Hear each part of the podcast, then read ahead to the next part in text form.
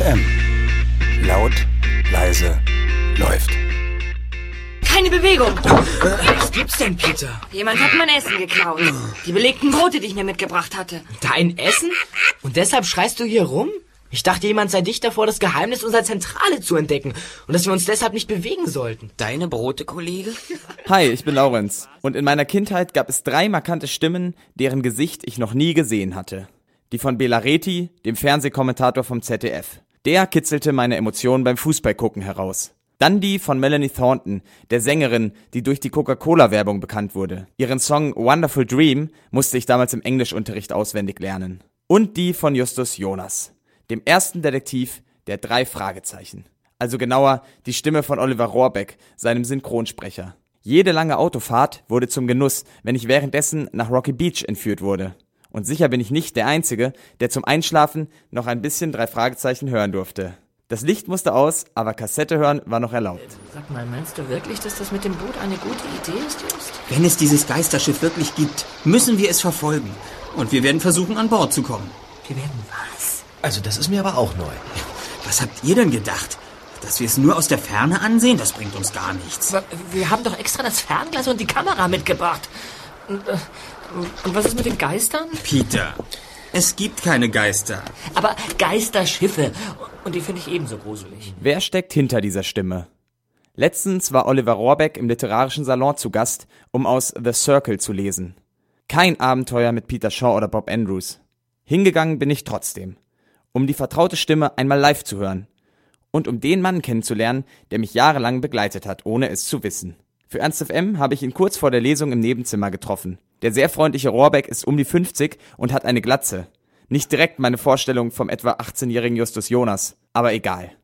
Ist das eigentlich komisch, wenn die Leute einen kennen, aber nie das Gesicht von einem sehen? Na, so ist es ja teilweise nicht mehr, weil ich mache ja mindestens, also seit ähm, jetzt über zehn Jahren fast 120 ähm, Veranstaltungen bundesweit.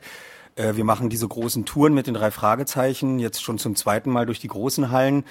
Äh, mittlerweile werde ich ehrlich gesagt eine ganze Menge erkannt am Gesicht. Ich war ja auch in diesen ganzen Sendungen mittlerweile eingeladen bei Lanz und äh, bei allen möglichen.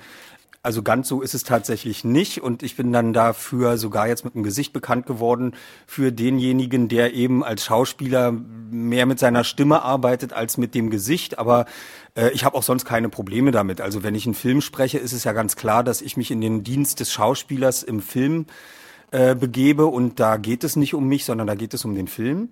Wenn ich Hörspiele spreche, dann geht es um die Geschichte. Äh, ich habe da trotzdem meine künstlerische Freiheit als Schauspieler und das reicht mir eigentlich. Auch viele erwachsene Menschen hören noch drei Fragezeichen Hörspiele zum Einschlafen. Wie fühlt sich das an, jeden Abend in den Betten vieler Menschen zu sein? Total positiv, weil das ist ja ein totaler Vertrauensbonus, den ich da genieße oder den wir alle drei oder die ganze Hörspielserie da genießt.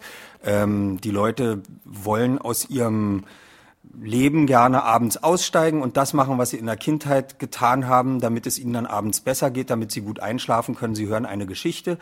Ähm, sie wissen, dass am Ende alles gut wird und der Fall gelöst wird und dabei kann man selig einschlummern. Äh, also ich finde, das ist ein absoluter Vertrauensbonus, dass die sagen, ich höre auch als Erwachsener immer noch gern meine Kinderhörspiele. Rohrbeck ist nicht nur die Stimme von Justus Jonas, sondern zum Beispiel auch die von Ben Stiller. Muss da immer wieder die Stimme verstellt werden? Ich muss mich immer auf die äh, jeweilige Rolle einlassen und dementsprechend verändert sich dann auch die Stimme. So ist das auch bei Ich einfach unverbesserlich. Der hat wieder eine ganz andere Stimme. Ähm, das kennen mittlerweile auch sehr viele. Ähm, also man, man nimmt die Haltung als Schauspieler ein, aber ich verstelle nicht meine Stimme, dass ich sage, ich habe jetzt eine Comicstimme für Ben Stiller und eine für Justus Jonas und eine für äh, Gru aus Ich einfach unverbesserlich, sondern das äh, passiert dann einfach, wenn man seine innere Haltung der Rolle anpasst. Er selber hört übrigens, verständlicherweise, keine drei Fragezeichen Hörspiele. Nee. Weil das ist, wäre komisch, mit meiner Hörspiele mit meiner eigenen Stimme zu hören. Also ich höre die äh, immer zu unseren Record-Release-Partys, aber danach nicht mehr. Direkt nach dem Interview geht Rohrbeck auf die Bühne. Nach den Romanausschnitten liest er noch einen Zeitungsartikel über die Änderungen der AGBs bei Facebook vor. Und er könnte mir wohl alles vorlesen und ich fände es wunderbar. Am liebsten würde ich Rohrbeck mit nach Hause nehmen und ihn zum Einschlafen Texte vorlesen lassen. Steuererklärungen, die Bibel oder die AGBs von Facebook. Es ist alles gut. Justus Jonas ist ja da. Ernst FM. Laut, leise, läuft.